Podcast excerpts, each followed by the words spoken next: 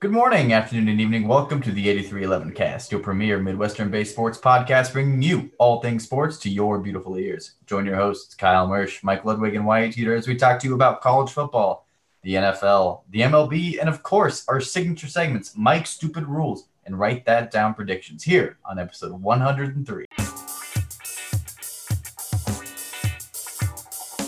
So after the Sunflower Showdown this past week, uh, for those that were unaware, it was called that, like me, who's living under a rock, I guess. It's just Kansas State versus Kansas. After that game, if we look at uh, K State's Phillip Brooks, he has on the season 189 yards punt return. That's pretty good, right? That looks exceptionally good in comparison to KU's 191 punt return yards. And you may say, why? What are you talking about? 191 is more than 189. Well, let me tell you, that number is the entirety of KU's team consecutively combined over the past five years. 2016, they've had negative 10. 2017, 81 punt return yards. 2018, 74. 2019, 46. And thus far in 2020, zero punt return yardage. Yardages. So that's pretty impressive. Awesome. Phillip Brooks. Also, that's really bad Kansas, but who's surprised? Well, so Wyatt, it's actually a little bit more impressive when you uh, say that he had 189 punt return yards in one game. Oh, that was Kansas. the one game. Oh, you're yeah, right. Not the season, just one I game. He season. had two punt return touchdowns in a day. What a man. Yeah, Kansas is horrible at special teams, especially since they uh, punted the ball going into halftime, and he returned it for a touchdown as time expired at halftime. Good job, Kansas. You stink at football, and thankfully the Cyclones have a good matchup next week because this week, yeah, it was a little bit of a tough week for the uh, the Cardinal and Gold as they went down to Stillwater, Oklahoma, and as we all previewed last week, um, yeah, miscues were something that could not be had uh, against Oklahoma State as they were obviously a much more solid team than uh, Texas Tech was the week before. Penalties hurt us again. Iowa State had nine penalties for 70 yards. A lot of those were very untimely. Wow, we actually won the turnover battle, which is something that I uh, had touched on that we would have to do against Oklahoma State. Um, but in the end, there were quite a few other issues and lots of shooting ourselves in the foot uh, in multiple instances that lost us this football game. Yeah. One of those big ones is really that Iowa State was bad on third down. And frankly, that's because the offense was behind the chains all day. So if we look at um, Iowa State ran 13 third down plays, they were three for 13. If we look at the yardage for each of those third downs, right? Third and 11, third and six, third and one, third and four, third and five, third and seven, third and seven, third and two in the first half. So not awful in the first half, still not good, but not awful. In the second half, though, third and 21, third and nine, third and 15, third and 10, third and eight, and third and four. Those were Iowa State's third down opportunities in that game. When you set up like that, three for 13 is about what you should expect. You can't be playing from behind the sticks and getting long third downs. Yeah. If third and downs some greater than four yards away, your odds of converting them aren't huge. Well, I, especially when you look at the fact that you touched on this greater than four yards away. So if you look at Iowa State's plays in this game, so they ran uh, 67 total plays. Take away Breece Hall's two uh, long running running plays for the day, 70 yard run and a 66 yard touchdown run. You take those out of the equation, out of their 389 total yards. Uh, the Cyclones average 3.9 yards per play. And when you're averaging third, like if you're averaging greater than third and four, you're only averaging under four yards per play. That's not going to cut the cheese uh, very often when you're looking to get first downs on third down and extend drives and score. Uh, yeah, it just, I, there were many times where I was questioning some of the play calls, um, but there were other times, especially when players like Charlie Kolar are, uh, what is it? What's that for the tight end, the Biletnikoff Award? mm-hmm. who's on the Biletnikoff Award watch list. Well, he's also on that. I think that's for wide receivers, but the National Tight End Award watch list, he he drops a pass that was a clear first down that would have potentially could have potentially led to a uh, scoring opportunity in the fourth quarter, but ended up in a punt for the Cyclones. You can't have those miscues, especially for your sure-handed tight end, your best pass catch. Yeah, I mean, and frankly, the defense. I mean, I don't have much to complain about from the defense. Right? They picked off Oklahoma State twice in this game, held them to 24 points. I mean, Chuba Hubbard was. I mean, he didn't have a, he didn't have a bad. He, I mean, he ran for 139 yards, but I mean, still, you held them and generally in check. They only threw for 235 yards this game. The defense I thought was pretty consistent all game and did a good job. Um, but yeah, that offense just needed to be a little bit more consistent, right? The big plays were there, as Kyle mentioned. We saw two really long runs. One of them didn't even result in points because we took a bad um, intentional grounding penalty and then um, missed a field goal after it.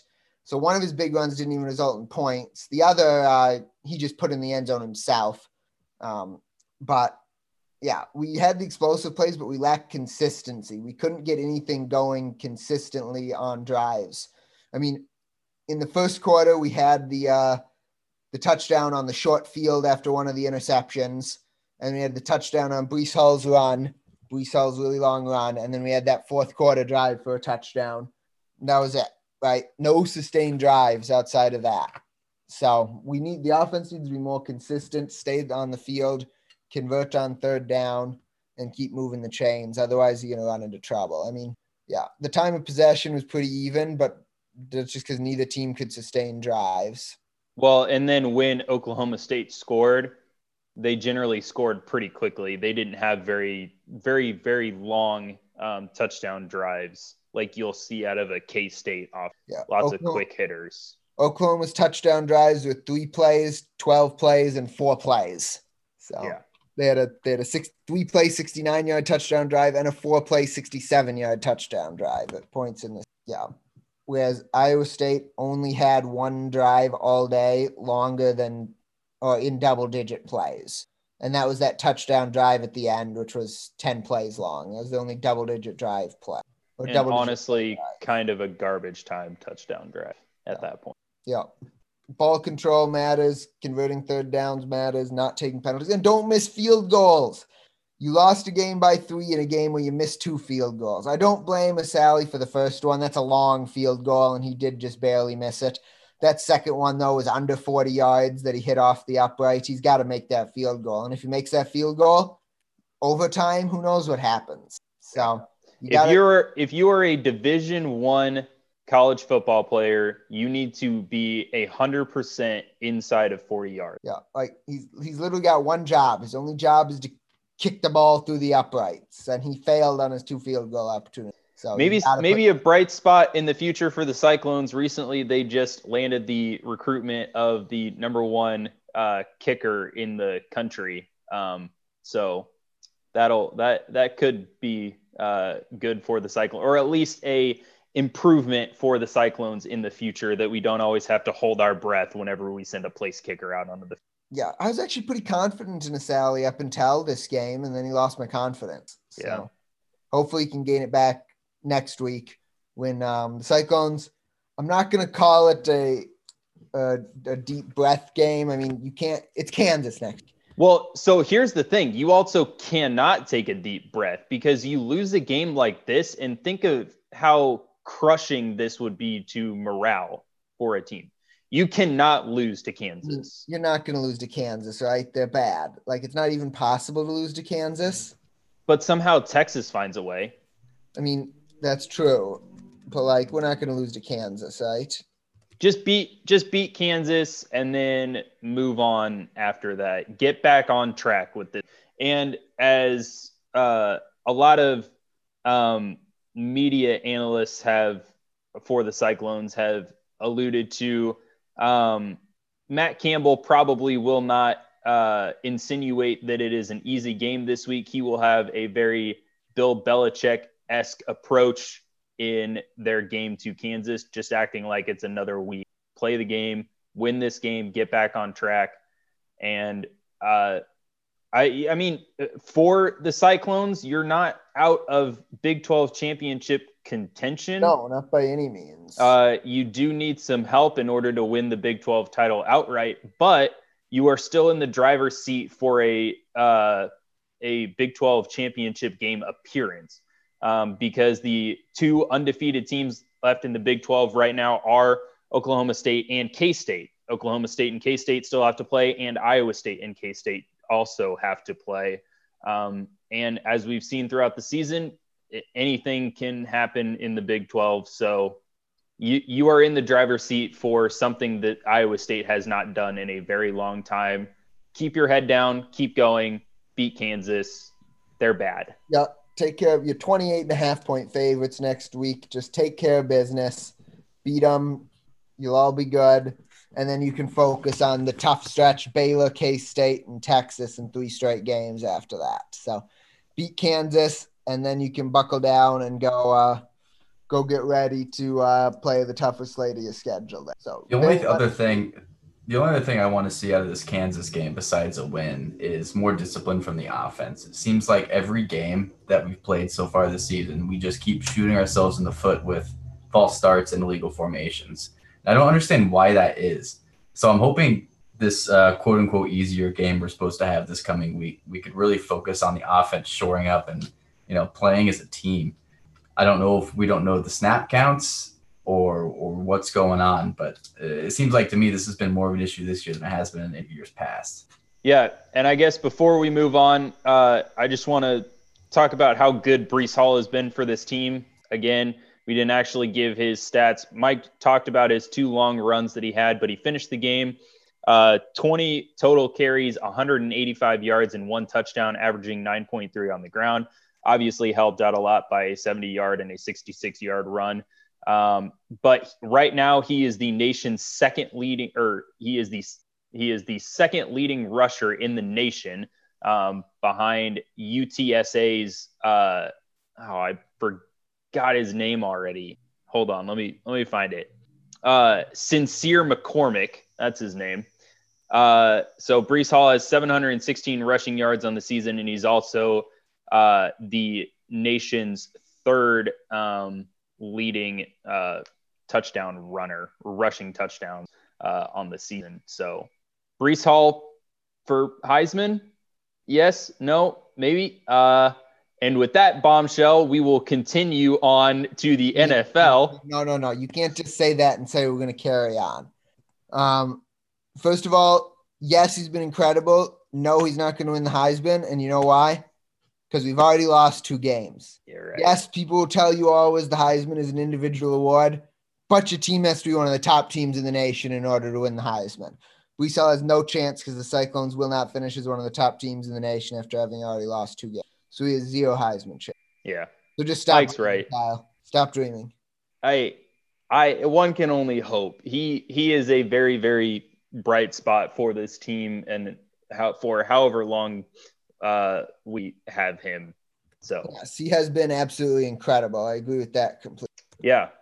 Well, speaking of who has been looking incredible, uh, Tom Brady continues to roll back the clock, and now uh, so does Rob Gronkowski as they continue to um, connect for touchdowns as they slide into second place as the uh, most completions between a quarterback receiver uh, duo, only behind Peyton Manning and I believe Marvin Harrison uh, back for the Indianapolis Colts. So the Bucs are rolling. They beat the Raiders, and uh, they are looking very stout in the NFC South. Uh, on top of the AFC is now solely possessed by the Pittsburgh Steelers. The Pittsburgh Steelers are doing it with defense as well as um, enough, getting enough out of Big Ben and uh, James Conner. Instead of Chase Claypool this week, it was Juju Smith Schuster as they outlast the Tennessee Titans. Um, Tennessee kind of had a down game, but that is to be expected when you're facing the best defense in the NFL this season. I believe uh, in the Pittsburgh Steelers as they are competing along that defensive line for uh, sacks and they are getting to the quarterback and getting great pressure. The Titans did actually miss a potential game tying field goal in the final second. Stephen Gostkowski has had a uh, very up and down year, under 50 yards away uh, in field goal attempts. He is, I believe, six of 11 or six of 12 on the season, which is the lowest percentage in the NFL. But over 50 yards, he is a 100% on the season, which is a kind of crazy stat to think about that he's really good from 50, but he can't make them from inside. So we'll see how that continues to work out for the Titans. Uh, the Chiefs don't mind playing in the snow, apparently, as they absolutely obliterate the Denver Broncos. The Broncos looked like a junior varsity team out there on the field as Drew Lock did not play well.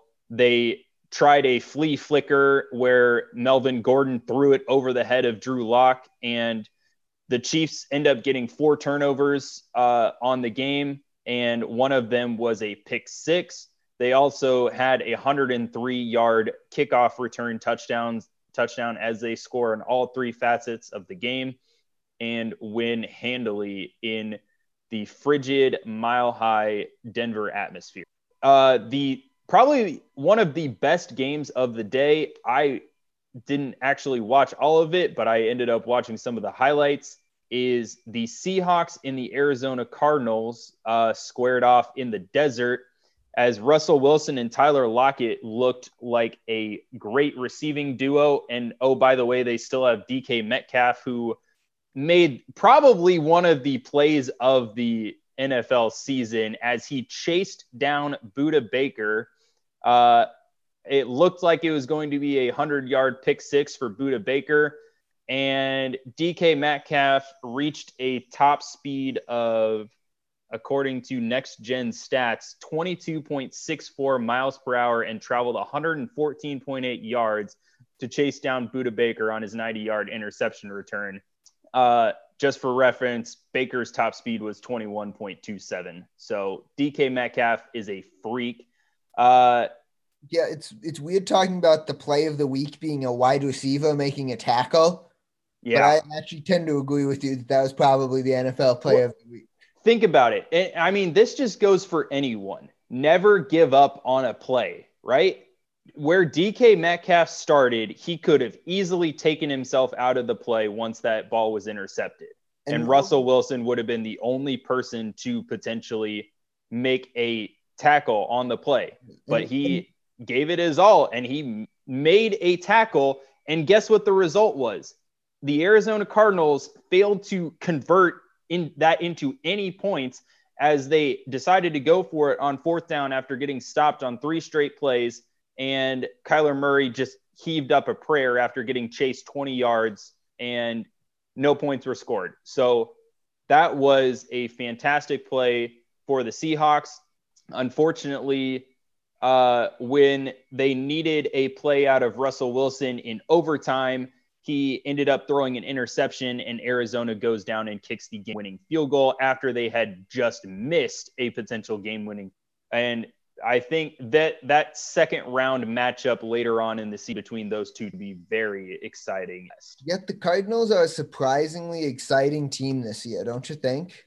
Oh, for sure. Well, when you have the playmaking ability of Kyler Murray, you, that team is impressive. Their defense uh, is they're re- they bend but don't break in between the 25s. Well, once you get into the red zone, the Arizona Cardinals are the second best defense in the NFL right now at holding teams out of the end uh, and in in the red zone, which is just an incredible stat. They're playing with good defense and Kyler Murray can just run all over the field with his electric speed. And oh, yeah, by the way, that trade for DeAndre Hopkins, one of the best trades right now, it, it seems like, as that connection is very strong and between. Uh, other news around the NFL in the NFC least, the Cowboys fly all the way to Washington only to score a field goal. Uh, oh, and by the way, Andy Dalton's career was almost ended by a Washington defender. Those plays need to be out of the NFL. Andy Dalton is in the concussion protocol, uh, but just a horrible play by that Washington. The Falcons just continue to find ways to lose. I honestly think this 2020 Falcons team just needs to have a spot in Canton, Ohio. Um, for their inability to win football games. It is astounding. They fail to uh, run out the clock, basically, is how they won this game or lost this game, I should say, as Todd Gurley on first and goal at the 10 runs 10 yards, tries to stop at the one yard line, um, fails, crosses the goal line, scores a touchdown. And the Lions then uh, proceed to drive all the way down the field and score the game winning touchdown as time expires, as Matthew Stafford throws to TJ Hockenson. The Atlanta Falcons the, pack it up, pack it up, wait for next year. The Falcons lost a game to the Lions in the most Lions way possible. Yeah. Like the Lions normally lose those games, not win those games. That had to be a change for Lions fans. I mean, there was there were two instances this weekend where a running back scores a touchdown where the other team was actually celebrating a touchdown scored by their opponent. It happened in the Penn State Indiana game late in a similar situation where Penn State was up by one and Indiana literally lets the running back go into the end zone and scores the touchdown and they end up um, getting the touch. Indiana gets the touchdown and two point conversion to send it to overtime and then wins in overtime. So twice when the optimal play was to go down for the running back, they score the touchdown and it costs their team a game twice in one week. You don't see that very often. And these weren't even um, premeditated like we saw last week when we talked about Mike Vrabel uh, getting an intentional penalty in order to help the uh, Texans score easier so that they could have a chance to go and win the football game. Uh, scoring is something that the Patriots seem to be allergic to right now. Um, Cam Newton played abysmal. He had three interceptions. He, uh, after the game, said, If I don't play better, this might be the end of my career in New England. And he's probably right, as they got obliterated by the uh, San Francisco 49ers, who continue to somehow field the team and a full roster, even though everyone can get injured on that that team. Jeff Wilson Jr., the leading rusher for the 49ers in that game, left with it as well. That that team has faced the most severe injury bug in the NFL, but they continue to be in contention in the NFC West. So we'll see what happens there. And yeah, a very exciting uh, week in the NFL and we'll see what happens in week eight as we have some pretty big matchups coming up. Yes, we do. But speaking of big matchups, this World Series has been full of big matchups, and it still ain't over yet. Um, there have been some absolutely incredible games in this World Series. Um, I think the best game of this World Series, um, and Kyle, you can correct me if I'm wrong, but I think the best game of this World Series was definitely um, what have been game through game, uh, game four. Game four to yep. tie to tie the series at two all. And you're not wrong. That was the best game of the series by far. Yeah. So um, the Dodgers basically they've alternated games. The Dodgers have won the odd numbered games. The Rays have won the even numbered games as they've gone through five games at this point. Um, they will meet in game six this upcoming Tuesday. But yeah, that game four was the best. The Rays took it eight to seven on a walk off single combined with two Dodgers errors. The Rays were down uh, seven to six with two outs in the bottom of the ninth. Um, they line, uh, they bloop slash line a single to uh, right center um, that was going to score the tying run with runners on first and second. Um, but then the center fielder boots the ball a little bit Chris so Taylor. To, what? Chris Taylor. Yeah. They go to they go to so they send the guy on first trying to score um, home. He ends up falling down and doing a somersault in between third base and home. But the catcher can't catch the ball. He goes to catch the ball and he ends up losing it towards the dugout. So despite falling over, the run still scores from first for the game-winning run for the Rays to win just an incredible way to end that game. One of the better World Series games ever played, I think. And uh, just a little bit of a fun fact. So Brett Phillips, who was traded uh, from the Royals, the, or the Rays acquired him from the Royals this season. Uh, that was his first postseason hit. Uh, was that one, which was absolutely uh, outcome to that. Um, just as another note, the uh, rookie for the Rays, Randy Arozarena, has um, made MLB postseason history with nine home runs uh, so far this postseason. He has come out of it seems like nowhere and been an absolute stud uh, for this. Yeah, he has. He'll be good for years to come for the Rays. It's players like that that lead to the stat we talked about last week with the Rays low payroll. It's players like that coming up who are earning MLB minimum and making that big of an impact is how the Rays can be in the World Series um, with that kind of payroll. You got to be able to trade well, um, scout well, and develop prospects well if you're going to win with the Rays payroll. And they seem to be able to do all of those things well. So good on the Rays. Keep doing it. Show those big market teams who's boss. Sincerely, all of us who don't root for big market teams. Wyatt, you count as a big market team. Sorry. I mean, yeah, you're right a big market team that it took forever for them to win a World Series.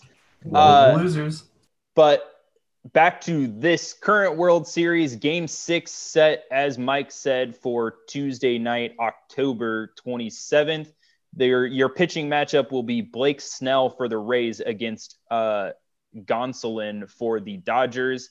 And then game seven, if necessary, will presumably be uh, Walker Buehler versus Charlie Morton, as Walker Buehler has been nothing short of spectacular, uh, reminding me of that uh, 2014 um, Madison Bumgarner run through and the yeah, but but if it was the Madison Bumgarner series, right, wouldn't he have to start in Game Six and then pitch out of the bullpen in Game Seven too? Isn't that what Bumgarner? You're right. Wait, did didn't I thought did Bumgarner pitch in game five and then came out of the bullpen in game seven? Five and seven instead of that. Six. I think that's what it was because I Definitely think he started either game two, game two, and then five. Yeah, yeah, but he definitely came out of the bullpen on two days last. Yes, seven. Yes. Yeah, yeah, I would agree. But I was more talking in terms of Buehler has been virtually unhittable mm-hmm. um, this World Series race. Well, do you know who was virtually unhittable all season?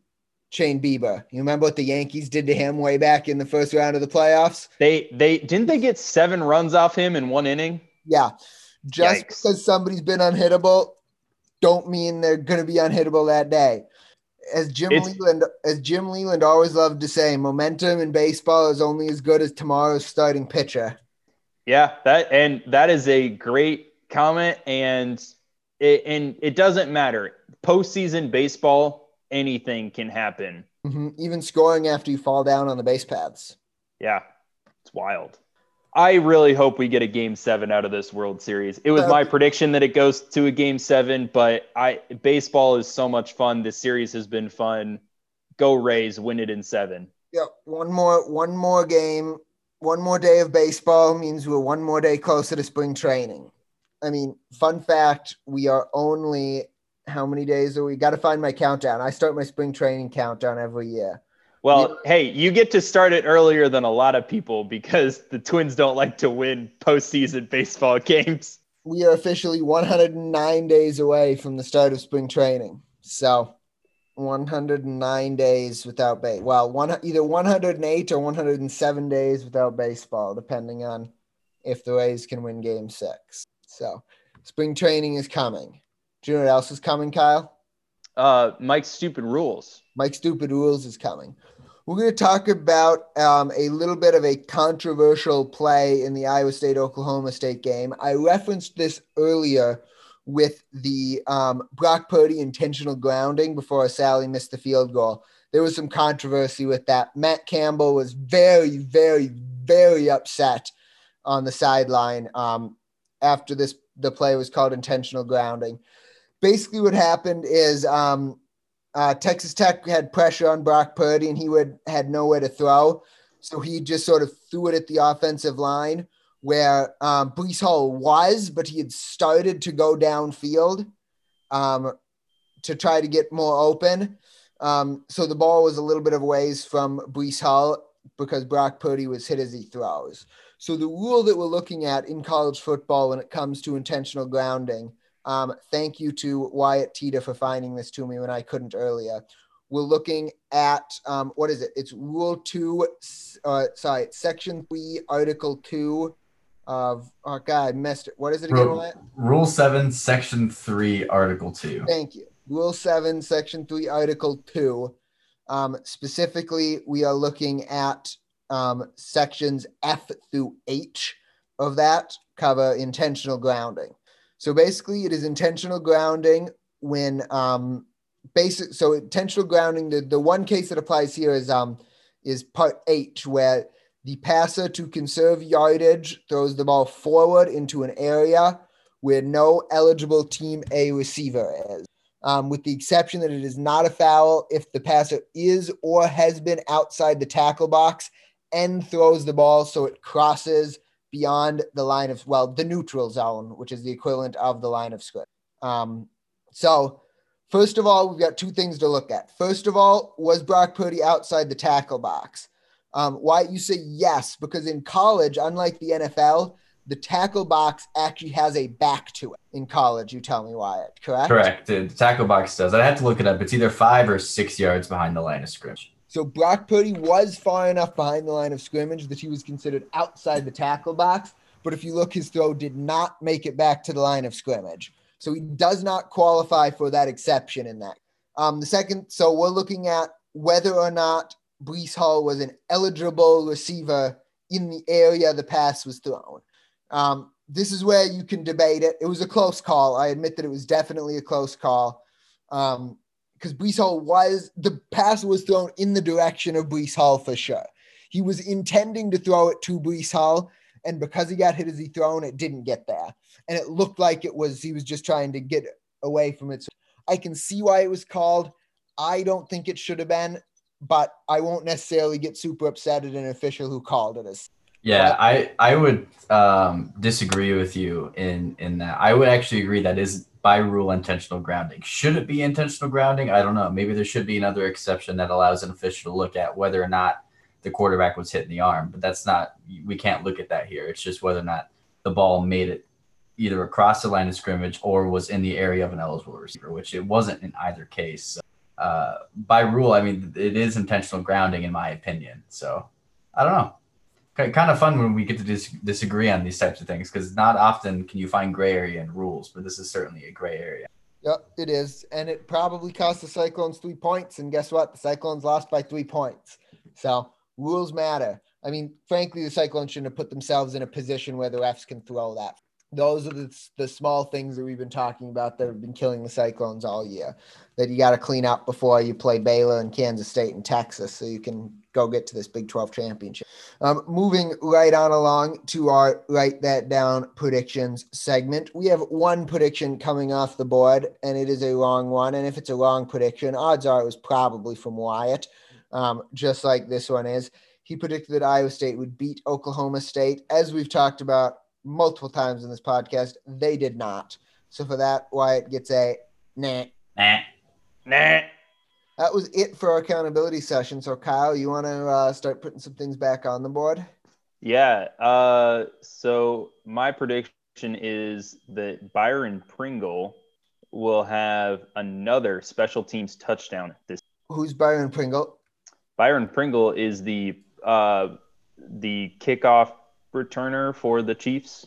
Okay. I say kickoff returner loosely because I think they might use him as punt returner now as well, but he has so far only been used on kickoff returns. Okay, but you did clarify special teams touchdown. So if he does become the punt returner and turns a punt, that does yeah. count as prediction. Yeah, I said that because you know if he's taken off of kickoffs and put onto punts, I wanted to cover my basis there yep. at least. Um, boy, double, triple, triple. What do you think? I mean, Probably triple, yeah. Yeah, I think that's probably a triple. That just feels feels intrinsically like a triple. Yep, I'm going with the triple. Um, let me see here. For my prediction, I'm gonna make this one up as I go because you know I'm bad and didn't come up with one beforehand. I know I'm bad. I am going to predict that the Minnesota Vikings will beat the Green Bay Packers in their Week Eight matchup next. Uh, 2020 NFL game projections. According to 538, the Vikings have a 27% chance to win that game. Yeah, that's what I'm But I think the as well. Packers are going to overlook the Vikings a little bit, looking towards their Thursday matchup with um, the 49ers right afterwards, because they're looking at that with short time to prepare. They'll overlook a, a seemingly bad Vikings team, and they'll. Uh, I see this as triple territory. Yeah, I was gonna say, Wyatt? is it a double or a triple?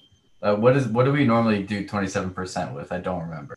I think triple. I don't know. I'd be fine with triple. I mean, I don't really care either way. I don't either. I was kind of feeling triple to begin with, so sure, I'm not? I'm not sure it'll happen because Aaron Rodgers looked really good last week against the Texans, but a lot of quarterbacks have looked good against the Texans. So, oh well. right, give him a triple. all right, I'll take the triple. In true Wyatt fashion, I have no idea if we talked about this when we talked about MLB, but Manuel Margot stole home in Game Five. Well, try. attempted. Attempted, he attempted to steal home. I'm gonna say there will nary be another attempt to steal home during this World Series. I mean, that's a single. Yeah, you're right. Yeah. I know. I want it. That is a single. I honestly hope he's wrong and that it comes off next Yeah, I week mean, as another I- Wyatt wrong. I probably will be, but it's fine. I just need something, man. Just Uh, something. by the way, that steal home was a lot closer than you might think. well, Like, that's because Kershaw's got to build his house. He's got to do this thing and then look the other way for a while and then decide to finally pitch. Like, dude, and and by close, I mean he was probably about six or seven inches a successful stolen. A straight steal of home is that's one of the most exciting plays in sports. It was Yeah. awesome because didn't Doesn't he steal the third often. too? Like he stole to second and then to third. I, I was impressed. Anyway, You Not gonna see that happen much again, though. anymore. People stealing home. I like it. I like it. What do we got uh, from Josh this week? Is he still alive? I mean, I know he's still alive. I just saw him a couple days ago. Yep, he is doing good. He is going back to his Packers and Allen Lazard predictions and saying that Allen Lazard will return from injury either this week or next week for the Packers. So either against the Vikings or on that Thursday game against the 49ers. I mean, yeah, probably. Right? What I read is that's probably what they're expecting. Yes, he's back one of the next two weeks, but there's a chance he's out. Just because that second one is a short turnaround to Thursday, there's a chance he misses that one too. I think this is a single. That's fine. I think he's coming back. Yeah, I do as well, but I'm going to look and get see if I can find a latest detailed report. Go for it. Yeah. Uh, on my fantasy team, and that's what it says. He's expected back one of the next.